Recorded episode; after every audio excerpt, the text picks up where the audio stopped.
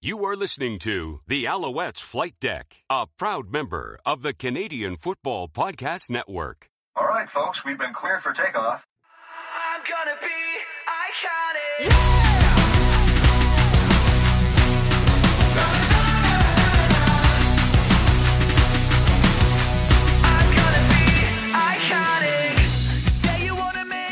Welcome to Alouettes Flight Deck, podcast dedicated to Montreal Alouettes football. I am your host, Tim Capper. You can find me on X at Repact. That's R-E-P-P-A-C-T.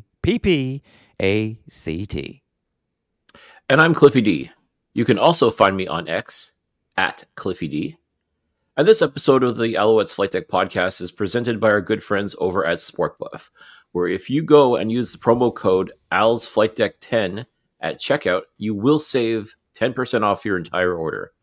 Head on over to www.sportbuffshop.com, use the promo code, save some money, buy some great merch, and as always, support local. Hey, don't worry if you missed an episode of the past Alouettes Flight Deck podcast. You can check out our archive over at www.alouettesflightdeck.ca.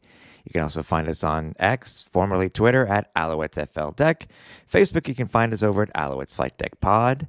Instagram over at Alouettes Flight Deck, and you can also find us too on Threads at Alouettes Flight Deck.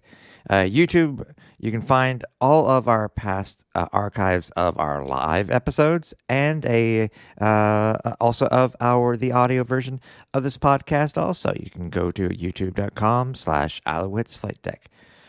And lastly, do not forget if you're looking to rep the podcast with merchandise of our own, you can head over to www.flightdeckgear.ca and rep us on this coming Sunday. Wear one Alouettes, wear us underneath it, something like that. You know, rep us during the game. I don't know. Maybe somebody will ask you what that logo is, and then you can tell them, and you can. You know, it's kind of like a bring a friend type of thing, Cliff. You know, one friend brings another and brings another and brings another, that type of thing. Mm-hmm. And we can get some new listeners for the podcast. Why not, right?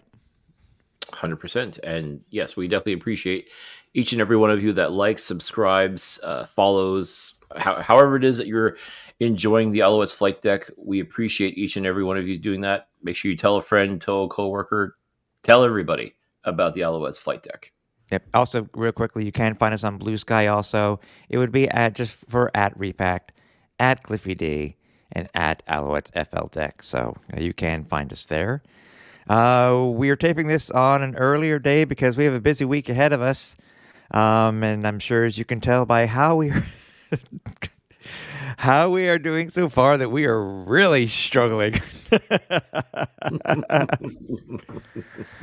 And considering, dude, that you drove, wow, you know, my thoughts to you, buddy. I mean, it's so much driving, but all of us are just us and our significant others. It was a hell of a weekend in TO, but man, you know, the day that we're taping this on the Monday, even though you're probably listening to this on the Tuesday, it was just such an experience in itself, you know, being able to see the Owls play in the Eastern Final in TO and coming away with a result completely different than it was in 2022.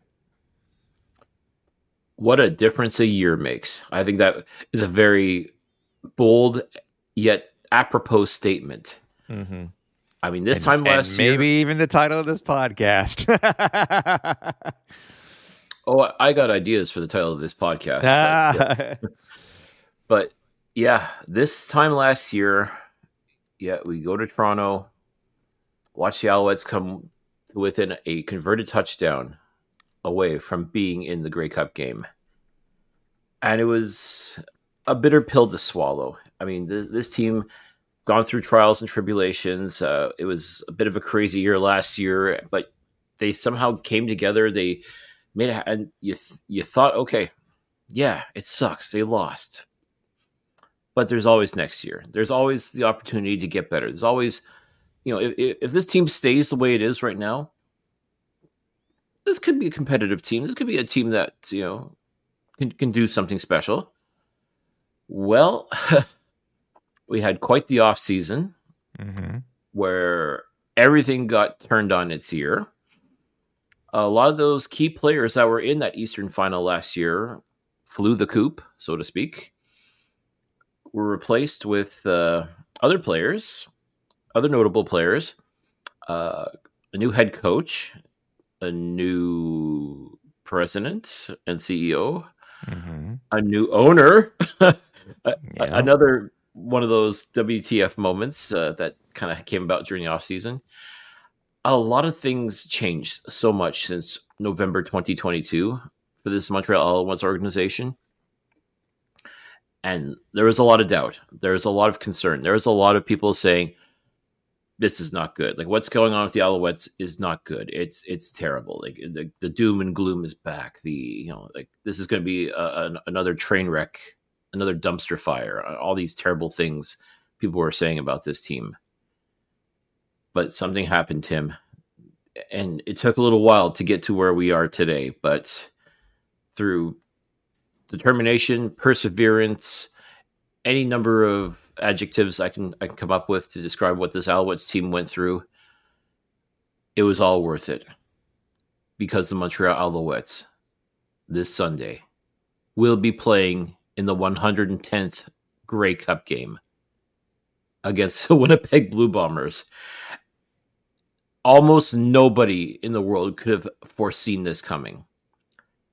And my God, what a game to get there. What an absolute mind F of a game to be a witness to. I mean, if I hadn't seen it there live at BMO Field with my own two eyes, I don't think I would have believed it. I would have like, is this real life? Is this really happening? Like, just... It's incredible. It was absolutely incredible just how the Montreal Alouettes managed to beat the 16-2 and defending Grey Cup champion Toronto Argonauts on their own turf, and not just beat them, not just squeaked by with a win. I mean, they punked them. They beat them. They were dominant. They just Chad Kelly and company had literally no answer for this Alouettes team. It was absolutely unbelievable. I think that's the best way to describe it, would be unbelievable. Like, this is just wow. Like, we were sitting in that stadium in a state of shock, and elation, of course. Like, don't get us wrong, we were very, very excited that the Alouettes are going to be playing for the Grey Cup, but we're still looking at each other like, is this real? Like, is this really happening the way that it is? It's, I mean, my God. I mean, there's really no other way to describe it. It's just absolute. Chad Kelly didn't eat his Flutie Flakes. No, Chad. Listen, I've been saying, like, Chad Kelly proved a lot to a lot of people this year, and he is. I'll still say he is very much a phenomenal quarterback, but he picked a bad day to have a bad day. Yeah. Alouettes beat the Argos, beat all the prognosticators, beat all the pundits, beat the line, 38-17 over the Toronto Argonauts. Not everything was perfect, but it didn't need to be, because it's how the Alouettes did it. And they overcame a shaky offensive line. They did things earlier that they'd done earlier in the year for the Argos, against the Argos, which they're able to pull off again. This team, it was just, I don't want to use the word decimate. I mean, the Owls really did decimate these Argos. I mean, this is a record-setting Argos team, 16-2 coming into the game, only the second team in CFL history to win 16 games in a regular season. But oh, Cliff, that little thing called the curse of 1989 rears its ugly head for the second time, where a 16-win team, regular season's wins, does not advance to the Grey Cup. It sounds incredible. I mean, you think, okay, 16 wins, 2 losses. Like, this should be a foregone conclusion. And truthfully, a lot of people had said, okay, the Argos have done too much, have gone too far. There's no way that they're not going to be in the Grey Cup. Sorry. I mean, Montreal fans should be very happy that their team made it this far, and some would even suggest luck, which is, absolutely ridiculous to say. But I think just, be happy that you made it this far. You should be very proud of the fact you made it this far. But this Alouettes team wasn't subscribing to that. They were not just happy to be there, as they say. They knew once they beat the Hamilton Tiger Cats in the Eastern semifinal, once they went on that incredible run to finish the regular season, they knew, like, we're good. We are a good football team, and we're going to show everyone. If people are still doubting us, guess what? We're going to show you, and show you they did. I mean, this Alouettes team really is something special. And I'm talking about all three facets of the ball. I mean, offense, defense, special teams, and they're not done yet. They're not done yet. And by this all started, by the way. A lot of people are like, Tim, you're grasping at straws here when you say this. But, first, we found out that the Alouettes were going to wear their red jerseys, their new unis, on the road. And I had to look it up real quick because we were in stadium when we saw this, right, Cliff? We saw the tweet, and then we saw them. I was like, what? Didn't see this happening. And I don't know. I said at some stage, just history is history. But, the last time they had worn alternate uniforms was in 2006. And by the way, Cliff, that was versus Toronto. Oh, and by the way, Cliff, they also beat Toronto in 2006 to go to the Grey Cup. So whether they knew history or if it was just a choice that they did, because we've already found out what we'll talk about this once we, once we get into the quick synopsis of what's coming up for Sunday.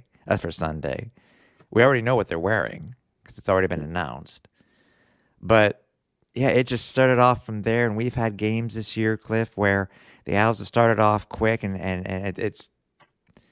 This game, this game was on the level of the Ty Richards opening pick six.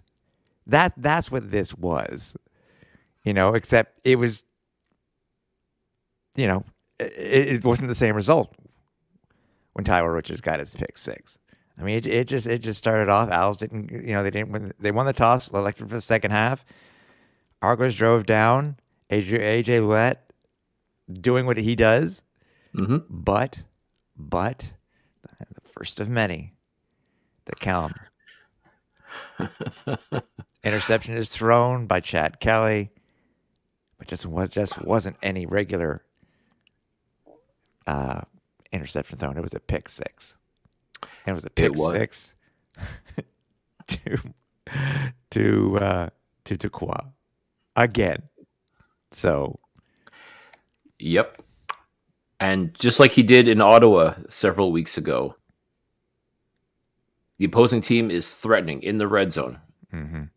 He reads the mail and goes on a long, long run to the end zone. Yep. 101 yards. He just picked his pocket, man. He just picked the receiver's pocket. Oh, I don't think the receiver even had a chance to get a finger on the ball. Like, that's how quick the Dequoy was. And yeah, Marc-Antoine just nabbed it, took it to the house. And once again, there goes the most outstanding Canadian, at least as far as the Eastern teams go. Mm-hmm. He could.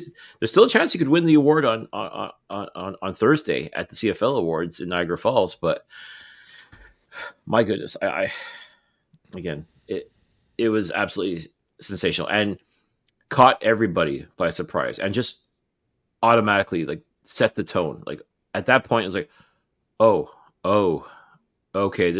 These are not the same Alouettes that the Argos walked all over back in September at BMO Field. Yeah, you look at the crowd when on this pick six on TV.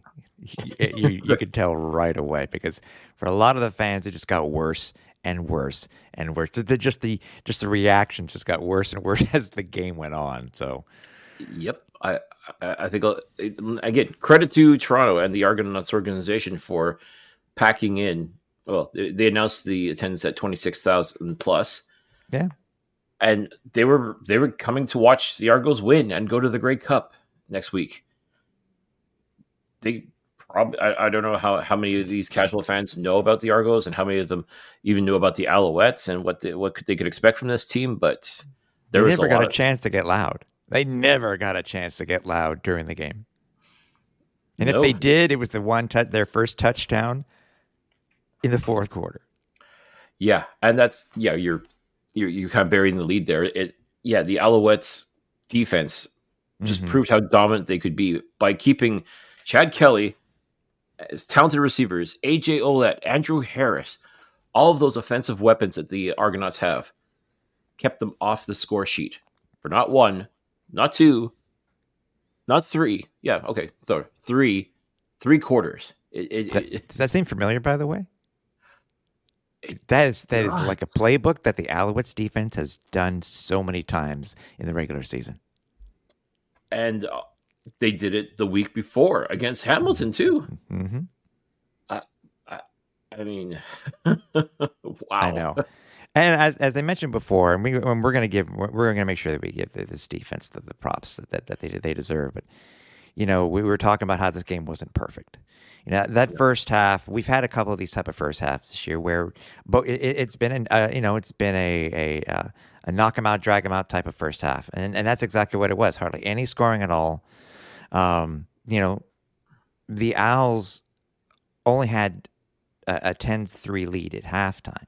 Mm-hmm. But that really, the score itself wasn't really indicative of what the first half was at all, was it, Cliff? Because on one side of the ball, the Alouettes had 4 turnovers in the first half, but it had only 7 points to show for it. But on the other side of the ball,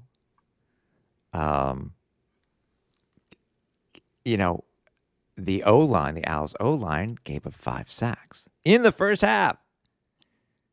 So there was a lot to take in. Even though the Owls were up 10-3 at halftime, there was still a lot to take in and a lot that needed to be done during the halftime break, before the Owls really got going. Yeah, it was tough sledding for the offense.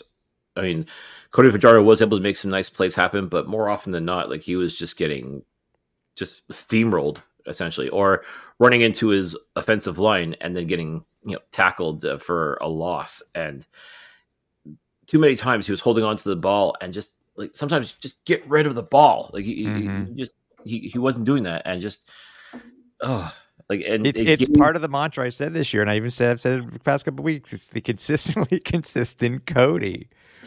Cody cubed, but something, man. C cubed.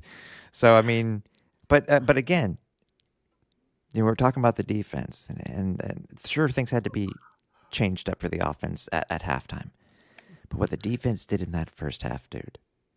I mean, as I said, there are 4 turnovers by the Argos in that first half. Yeah, and turnover by Jones. Yeah, I'm about to say that's just where I was going. Sorry. Specifically, those 2 turnover on downs, especially to driving too. By the way, people got to remember this: they were inside the 20. Yeah, I think even at one point too, there was a goal line stand, and AJ Ouellette just got stifled, I believe, twice. Like, I think it was the first down and second down. It was just, he did his best, but just he was not going to be. This defense was not going to be denied. Like, they slammed the door on AJ Ouellette and the Argos offense. And again, you could hear, like, even the people around us, the Argo fans around us, were just like, "What the hell? Like, what? Mm-hmm. How? Like, you're that close and you can't score? What?" And we're just like, "My God, we're watching this defense, this Noel Thorpe defense, just go to yet another level, like just finding something that they had inside themselves and putting it all out there, because it really is win or go home at this point. So, I mean, they were not ready to go home. Clearly they wanted to prove through everyone that they were who they said they were. And my God, this defense, just so many weapons, so many great opportunities, like so many incredible plays too. I mean, they were bullying the Argos, like the 16-2 Argos, who are able to put up on average 30 points per game. And they stifled them. They truly throttled them. It was incredible. I mean, yeah, that first half, you know, score-wise, I mean, if you like lots of scoring, you were probably bored to tears. But if you like defensive football, like hard-nosed, smash-mouth defensive football, you were getting a lot of that in the first half. And the score very much showed, like, okay, yeah, two field goals and a Marc-Antoine Dequoy pick six. That's your scoring for the first half. Yeah, again, the Owls, interception, two turnovers on downs, and that fumble. Owls gave it up on the Cody Fajardo interception, a pass that shouldn't have been thrown. I've said that many a time this year on his single interceptions that he's usually had. But the Owls got it right back on the next play with got clarification.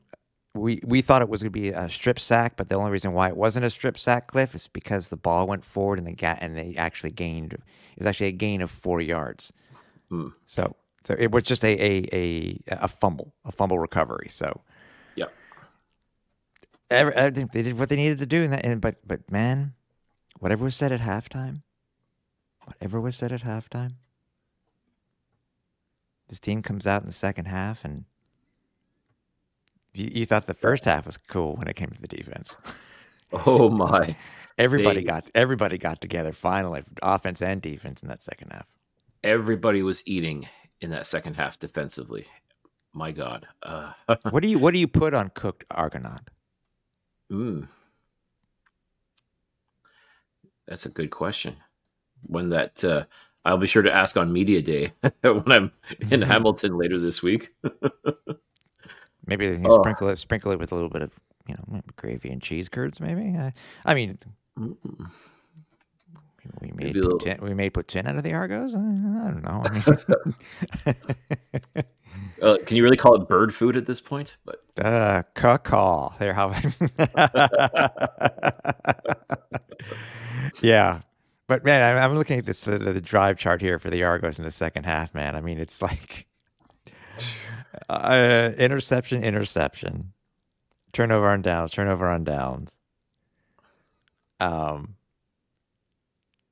mean, it's – the Owls had they had an answer for everything, you know, especially, I think, you know, after the – we've seen this happen before, and I think it happened last year. Did it happen last year in the East Final where blown coverage and the Argos were able to score a long touchdown? This happened again this week also. We still don't know where the coverage broke down. But this time around, the Owls did have an answer for it. And it was from a gentleman that we have come to know and love. He may be small. He's my height. He may be 5'7", but James Letcher, man. Ever since coming on onto this roster with Chandler Worthy going down, he's made a name for himself, dude. And bringing that ball to the house, you know, kickoff return for a touchdown. Seeing Boris Bédard just—I don't know if you've watched how many times you've watched that play. Boris Bédard just got destroyed on that return, and James was like, whoosh, right by him, like. Quicker than a hiccup, as they say. I mean, wow. And yet, James Letcher, you can measure his height, but his heart, I don't think, can be measured. I mean, he came into, I would say, the perfect storm. I mean, yes, the Alouettes, over the past couple of years, have been blessed when it came to kick returns or punt return touchdowns. Mario Alford did a fantastic job for the Alouettes. Yeah. Then when he got hurt, in comes Chandler Worthy, doesn't skip a beat. He too does amazing things, returning the ball, scoring touchdowns, and just being an absolute menace to anyone on special teams. Unfortunately, he goes down to injury. Okay, next man up. That's what they talk about all the time, right? Next man up. Yeah. And the next man up was a guy, as you said, small in stature, but huge on heart. Guy that just needed the opportunity. Like you just got the feeling. I said it before and I'll say it again. You got the feeling this guy is just primed to break one off in a big way. And he did it in Edmonton against the Elks. He did it against the Hamilton Tiger Cats in the regular season finale at Percival Molson Stadium. And, you know, he's like, what do you do for an encore? Oh, just, you know, kick return touchdown for, you know, the Eastern Final. I like that'll work. That's good. Mm-hmm. I'm okay with that. Like, that's wow. And even with speaking with him afterwards, like he was just still so humble, but you could see the elation on his face, like the absolute joy knowing that, okay, I belong here. This is James Letcher. I know you were talking about the postgame, but did you watch the Alouettes postgame show with Joey Alfieri? He was on it. And he's like a kid in a candy store because his initial reaction when he came to talk to Joey was priceless. But so then Joey brings on somebody else. And James goes through whatever he does, but then he comes by again, and you see him as he's coming by. He makes sure he looks directly in the camera, and gives it a little smirk as he walks by. I mean, that's the type of dude. That's the type of dude we like. And we've had such a great history when it comes to these little guys. God, you know what? Short in stature guys being just absolute menaces when it comes to being, you know, special teams demons. I mean, really have. Oh yeah, it's. This team, I mean, there was a time when they were struggling to find a punt or kick returner that could do something special. It took a while for them to find and come across, like, for example, the Mario Alfords and the Chandler Worthys. But in the past, yeah, this team has always done extremely well with these fun-sized, shall we say, returners. But like I said, you can't measure heart, and these guys have it in spades. And James Letcher is just the latest in that a very strong lineage of Alouette kick returners that are just absolutely phenomenal playmakers. And you got to see it once again during the Eastern Final. Just absolutely, absolutely incredible. And if we needed anything else to really put an exclamation point on this game, but we're still going to give some huge props to the defense. But the final nail in the coffin was that Jeshwin Antwi touchdown. Yeah. Do you notice in that play that how that play was done is it's just like nobody on the Argos defense. I don't want to say that they gave up on that play, but that's probably one of the easiest touchdowns Jeshwin's had all year. He more or less sauntered into the end zone. Yeah. He didn't so much run in as he just kind of nice little strut practically into the end zone. He was untouched. He just, I think at that point, the Argos, they knew they were beat, and they had nothing left at that point. And credit to Jeshwin. I mean, I think back, like he got involved in that melee with Chris Edwards during the Eastern semifinal, and we were worried. Okay, especially once inadvertently a referee got knocked down. Like, oh crap, he's getting suspended. You can't put your hands on a referee. You just can't do that. Turns out, though, he was accidentally bumped into, like a Tiger Cats player bumped into him, who in turn bumped into the referee. So I guess they took that into accord, and Jeshwin was fined for his participation in that Donnybrook, and that's all it was just a fine. Thankfully, no suspension, because that meant he got to play, and he delivered the kill shot, essentially. He put the final nail in the coffin. He basically... With that touchdown, the Alouettes officially punched their ticket to the Grey Cup game on Sunday. Yeah, and a lot of the stuff this week, again, where everything seemed to be set up, you know, because of the defense. And the offense, you know, they took advantage of the opportunities that they were given. I mean, this is an Argos team, dude, that had nine total turnovers in this game to the Owls 1. I mean, it's, you know... Yeah, one led to a Sneed touchdown, and we're talking the Kevin Ento. There's another dude that we have. He has had such a roller coaster season, but Kevin Ento, what a pick six by this dude! You know that this was midway through the third quarter, and brought it back to the, house, man. I mean, 22 yards for another pick six. I think it's the second time that the Owls have done that this year, having two pick sixes in a single game. Yep. And who better to have that than Kevin Ento, who during that first time the Alouettes played the Argos at Percival Molson Stadium, he was burnt like toast. Like he multiple times. And if you go back to the archives, and you'll hear from us. You'll hear it. But he gradually got better, dude. I mean, it's just what a way to just whatever. We still don't know what was said in that bye week that turned him around. And we may never know. Switching sides. That was one of the things. We know he was also benched for a week. We do that. We know that too. Mm-hmm. But we don't know what was said that to basically flip the switch. Yeah, and you could easily say is from. I think he was switched to a field side from boundary. I think that's what Coach Thorpe had said that he had done, and that made a huge difference in his play.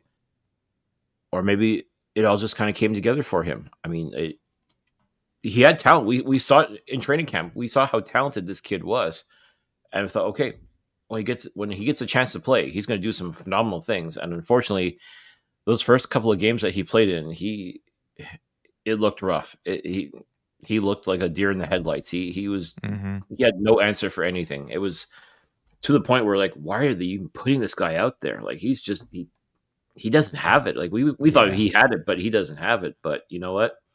Like you said, go home during that bye week after getting humiliated by Toronto. Mm-hmm. Comes back clearly a different person, clearly with a different mindset. Clearly something clicked all of a sudden. And he started playing absolutely outstanding football. He got a pick six against Calgary. He just doing outstanding things defensively, interceptions, knockdowns. I mean, he was playing some phenomenal football. And for him to get this pick six against the Argos, those same Argos that, pantsed him in that first game, talk about a full circle moment. Talk about from one end of the spectrum to the other for this young man to be able to have that, to be able to say, yes, I helped my team go to the Grey Cup with that pick six. That, my God, like that is a great story in and of its own. I mean, this game had lots of great stories, a lot of great angles to it, but the idea of Kevin Ento with a pick six in this game is just chef's kiss. Yeah. Yeah. We'd be remiss if we didn't give props to everybody who got into the interception parade. It was like Oprah, except it was Chad Kelly. You get an interception, and you get an interception, and you get an interception. Donald Sankey, we talk about Marc-Antoine Dequoy with his pick six in the first quarter. Kevin Ento's, his 22-yard return, pick six. And also, who should be, in our opinion, was still, again, yes, we may be a little bitter about this one, Reggie Stubblefield, his interception also. And it's funny, he actually said to me, I'm going to, like, because we had spoken with him after we found out he was not going to be the Eastern nominee for most outstanding player. And his first thought was, I got to do better. I'm like, I don't see how you could do better. I mean, nothing against Qantas Stiggers from the Argos, who is going to be the nominee. But I don't see how... What you did this year was nothing short of outstanding. He said, well, I'm going to bring it in the playoffs. I can promise you that. And boy, howdy, did he ever. Yeah. My agreed. God. Obviously, there are still some things that the Alouettes, it's going to be tough, dude. I mean, we know, we've already seen the schedule, and we know what it's like, being at your very first, Grey Cup, or even, the Owls' latest one. That's their first in 13 years. For a lot of these guys, it's their very first championship. So it's going to be an interesting week when it comes to practice, and by considering that the Alouettes had less than 200 yards of total offense, gave up almost 400 total yards of offense to the Toronto Argonauts. A lot of things have to be done on offense because, even though Cody was consistently consistent, the running game this week, this past week, really was non-existent. I mean, Cody led the team in rushing, so. Will Stanback did have a couple of nice runs, but I mean, at this point of the year, in a game like this, you got to lean heavily on everybody offensively, including your star running back like William Stanback. You got to feed him more. You got to give him the ball. You got to give the ball to Jeshwin Antwi as well. He got the ball out of the backfield. Though, to be fair, Stanback got the ball out of the backfield on the screens, and he did a hell of a lot with his chances. Mm-hmm. But again, Winnipeg. So that's it. You got William Stanback, a powerful veteran that has done amazing things in this league in his relatively short time in the Canadian Football League, going up against Brady Oliveira, who I'm sorry to say will be the most outstanding Canadian this year. And don't be surprised if he also brings home the most outstanding player award as well. Mm-hmm. Like he is that guy. He truly has been a force to be reckoned with for the Winnipeg Blue Bombers. He on the ground, he has done absolutely incredible things, and trying to keep up with him is easier said than done. And not only will this Montreal defense have their hands full in trying to keep him honest, like they did against AJ Ouellette and James Butler in the Eastern semifinal, but this is a tough task. There's no question about that. And for Stanback to try and match what Oliveira is able to do, I'm not saying he can't do it, but he's got his work cut out for him as well. And I sincerely hope that this Alouettes team does not abandon the run. I hope they give their running backs the chance to make things happen, because if you do, more often than not, you will see great things out of the Stanbacks, the Antwis, and if he ends up playing the Walter Fletchers too. I mean, the Argos didn't give up on the run. They sure did. Even though they're backed by so much, that's the type of thing that needs to be followed. Again, it's going to be a very interesting week. Let's give some props here, Cliff, before we continue to our guys here. Cody Fajardo was 18-25, 175, 1-1. Cody actually led the team in rushing. This is where one of the things that they need to improve on. But Cody picked his spots and 5 attempts for 38 yards. You can't complain. Jeshwin Antwi ended up with 16 yards and a touchdown. William Stanback only had 15 yards on 9 attempts. That's an average. For William Stanback to only have an average, Cliff, of 1.7 per rush. Things need to, again, something that they need. They will. I'm sure they will be working on this week. Leading receiver for the Alouettes was Tyson Philpott, 5 receptions for 42 yards. We were talking about it before. Stanback had 3 receptions, Cliff, 3 targets, 39 yards, his longest 25. So that's it. That's they took advantage of that. This is one of the things that we've mentioned before in the past for William Stanback. He's improved so much over the past 2 years when it comes to catching passes out of the for him since he's come back. He's been doing such a great job out of the backfield when it comes to getting these screen passes. Austin Mack, 36 yards, 4 receptions. Tyler Snead with a touchdown. Great touchdown, too. That was into coverage, but wow. It was like a super spin move there on the goal line. 3 receptions, 31 yards. And we can't forget talking about James Tuck. It really, you see 15 yards for James Tuck on the stat sheet, Cliff, but it really does not show how his longest was 10 yards. Those 10, he was stopped for a gain of 3, but was able to extend it and continue the Owls' drive by getting another 8 and extending the Owls' drive. So, yeah, he got the Tuck luck, as they say. It's, the guy is just, he's like a piece of iron. Like you almost don't want to hit this guy because he's just so tough. And like he will grind out and get those yards, and you can't ask for more from your fullback. Like just to get those dirty yards, like that's, it's not pretty, but he finds a way to make it look almost poetic. Like that's just the kind of guy like a solid veteran presence. I mean, this is a guy that's bounced around the league a little bit, started with the Alouettes and likely going to finish his career with the Alouettes. And what better way to finish this incredible career of his than with a Grey Cup ring? And if he's involved in the game, and I have a feeling he will be, I could definitely see him making 1 or 2 plays that truly do helps push things in Montreal's favor. Yeah, I'm really curious again. It's going to be interesting to see. Yeah, I think the Owls are lucky to come, I think, relatively unscathed. We do know that Sean Lemon went down, ish. So, ish. Ish. So, I'm still curious to see what, but yeah, you know, and we know everybody's dinged up at this time of the year, you know, so by the way, I know it's November, but have you noticed that all these Alouettes are starting to rock these stashes? I love it. I mean, it is Movember. So. I know. I love it, man. I really do. Any last words before we talk about what we're going to be doing at Grey Cup and talk about the upcoming matchup for Grey Cup 110 versus the Bombers? I just got to say this victory was like nothing we would have could have possibly imagined. Yes, we thought the Alouettes could win. We thought the Alouettes should win. Did we think they would win? We thought there was a possibility, but we knew it was going to be tough. And you take a look at what the Argos have done, and you got to give them full marks. I mean, they had a hell of a season.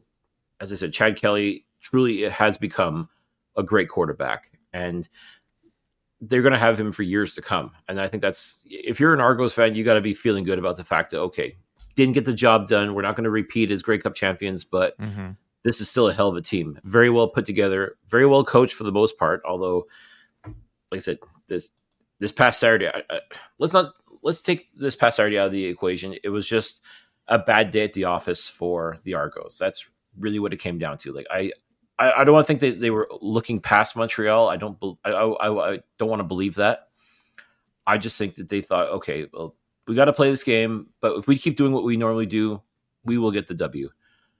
I just don't think they I think they expected the Alouettes to give them a fight, but not a fight like this. Like this was beyond anyone's comprehension, and all these so-called experts, all the naysayers, all the doubters, the haters, I'm sure they were watching this game with their jaws on the floor. They just could not believe this Alouettes team, this band of misfit toys, was able to do this to the defending Grey Cup champions, and yet only their second win at BMO Field ever.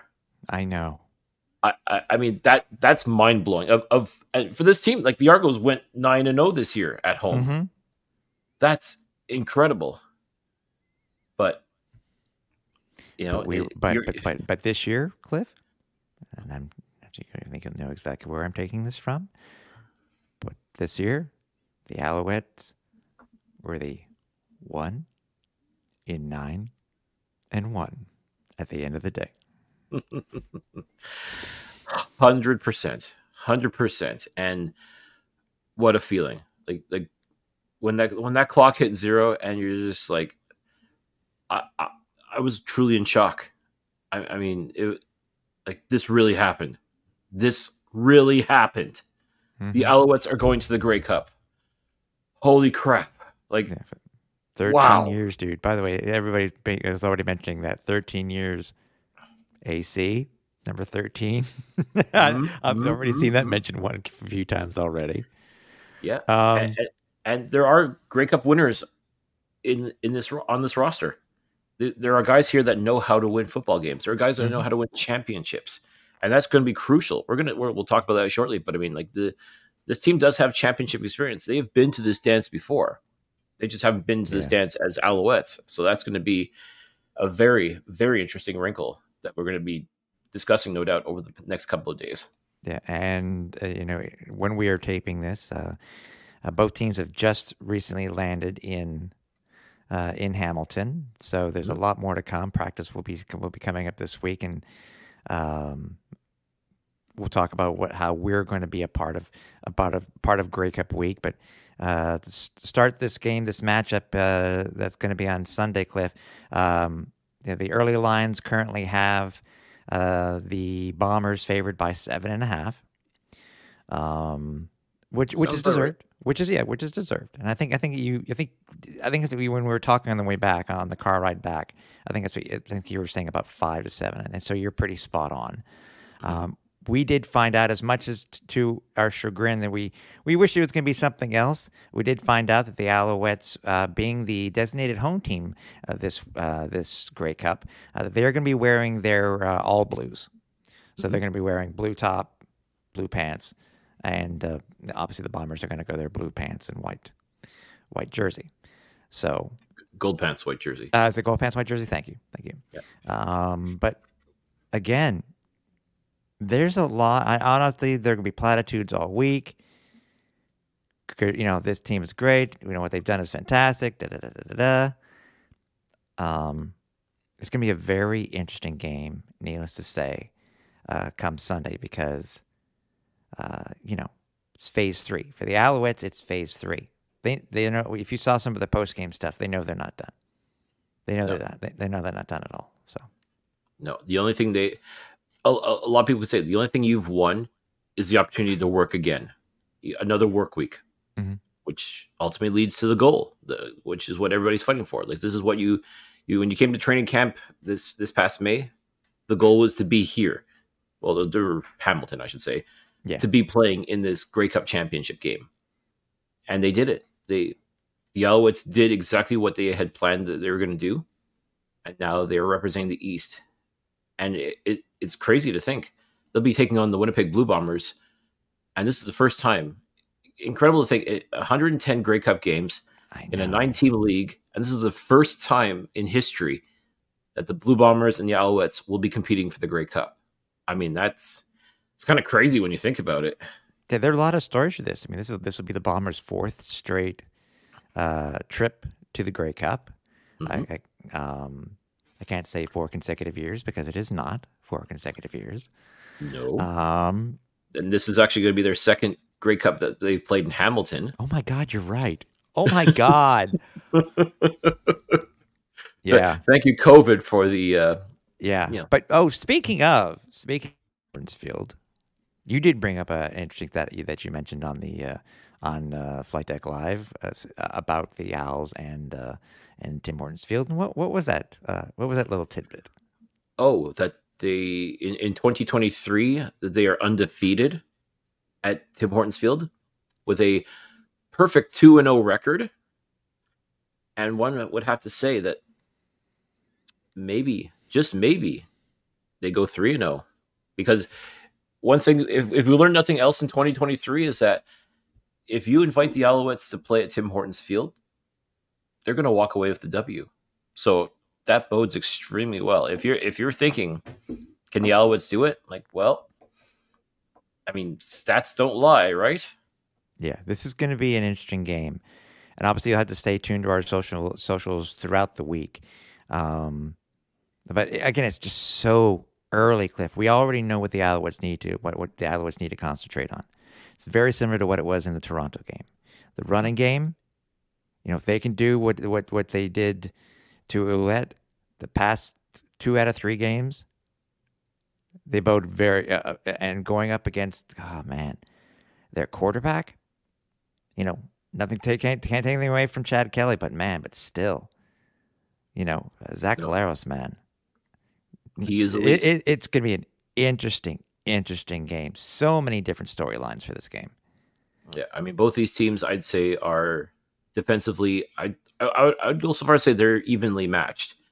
Offensively, both teams have incredible tools. Both teams have some explosive playmakers, but who's going to be able to put it together better? And that could very well be the difference in this game. And, I mean, there's definitely a lot to break down. There's a lot of stuff that we'll be discussing throughout the week.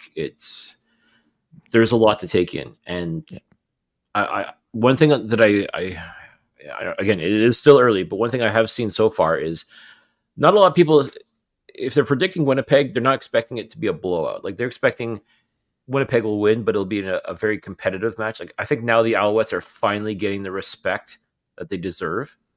I think after what they did to the Argos, like, I don't think anyone's thinking it was luck, because clearly, if you watch that Eastern Final, the Alouettes were not lucky in that game. They were just good.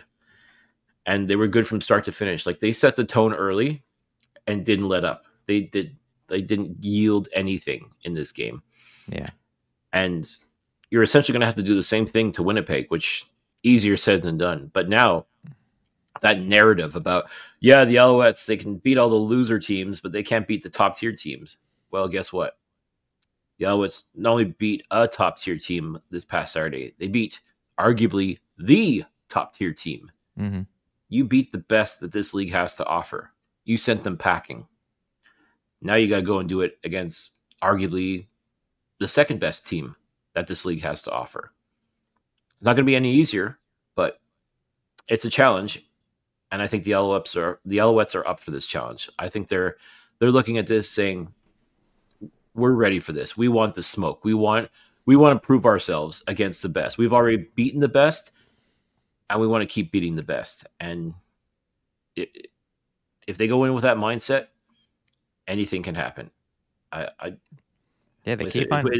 It's way too early for predictions, and I'm not really wanting to do predictions either. But I look at this team, and I look at what they've been able to accomplish this year, and it's been nothing short of phenomenal. And I think Winnipeg is going to realize that. If they haven't realized it now, I think they're going to realize it very, very quickly this week. Yeah, Coach Moss keeps talking about the grade 8.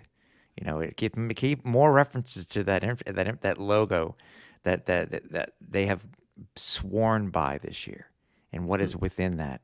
You know, continuous props to the city, to the province, to the 425, to, you know what I mean? It's just. Again, it's way too early to do anything, to make any predictions. But we can predict what we're going to be doing in Hamilton. Can we not, Cliff? We sure can. Very, very excited and pleased to announce that the Alouettes Flight Deck will be very well represented at Grey Cup. Very, very pleased to be given media credentials in order to attend press conferences, practices, other media events. I'm planning to be there, and I want to get as much information and ask the questions from everybody involved and bring it all to you, the great listeners of this podcast. I want to inform and entertain each and every one of you, and I'll be there as of Wednesday to get things going, and then Tim will be joining me for the weekend, and we kick things even further into high gear. I've got a lot of plans for this podcast for this coming week, and folks, I'm telling you right now, you better be subscribed, you better be following us, you better be dialed in, you better hit that notification bell or whatever it is that lets you know when new stuff is coming, because trust you me, there will be a lot of content coming your way from the Alouettes Flight Deck, and we want you to be a part of it. We're doing this for you. We want you on board. I kind of jokingly said, you know what? Bandwagon for the Alouettes is closed. You can't jump on now after you crapped all over this team throughout the year. You can't just decide now you want to support the Alouettes. No. If you weren't with us from the get-go, sorry, bandwagon's closed. But you're free to follow us here, whether it's on the social media, on YouTube, what have you. We are going to be bringing the content. We are going to be bringing you as much as we possibly can when it comes to this Alouettes team as they prepare to play in the 110th Grey Cup game. We want you folks along for the ride, because I promise you, Tim and I are going to be bringing it. And win or lose, we're going to be at the game, and we are going to make sure that everybody sees this game from our perspective. Yeah, and win or lose too, you can make sure that you will see the next episode of Flight Deck Live. That's one thing we can make it. That's one thing we can promise too. So, yeah, and in fact, don't be surprised, folks, if we just decide to do a very impromptu Flight Deck Live, just right there on the spot. As I said, make sure you're following, make sure you're subscribed, make sure you get that notification, because when we go live, we want you there, and we don't want you being caught by surprise. We're letting you know right now. We're planning to bring as much content to you as possible, so make sure you're on board with us. Exactly. So, again, we appreciate you. We thank you for joining us this season. It is not over yet. We still have a couple more weeks to go in our broadcast season, but like the Owls, we're just going to go from week to week. We're just going to go from week to week. So we got one and 0 each week. Exactly. So I don't know how you go 1-0 with a podcast, but we're going to go. We've been going 1-0, and we're going to keep that. We're going to keep this party going at least one more week. Exactly. So Again, stay tuned to all of our socials as it's going to be a very busy week. Again, make sure you are subscribed to our YouTube page. Make sure you hit the bell button for notifications on when we do go live. So, Cliff, have a safe trip.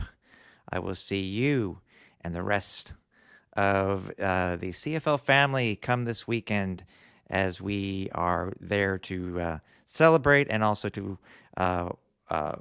support the Alouettes in their quest to win the 110th Grey Cup. So for everybody here at the Alouettes Flight Deck, for Cliffy D, I'm Tim Capper.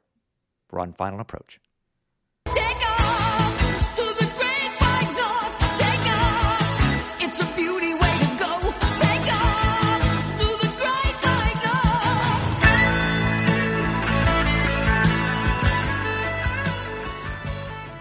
Thanks for listening. Find more great shows like this at CF Pod Network on Twitter.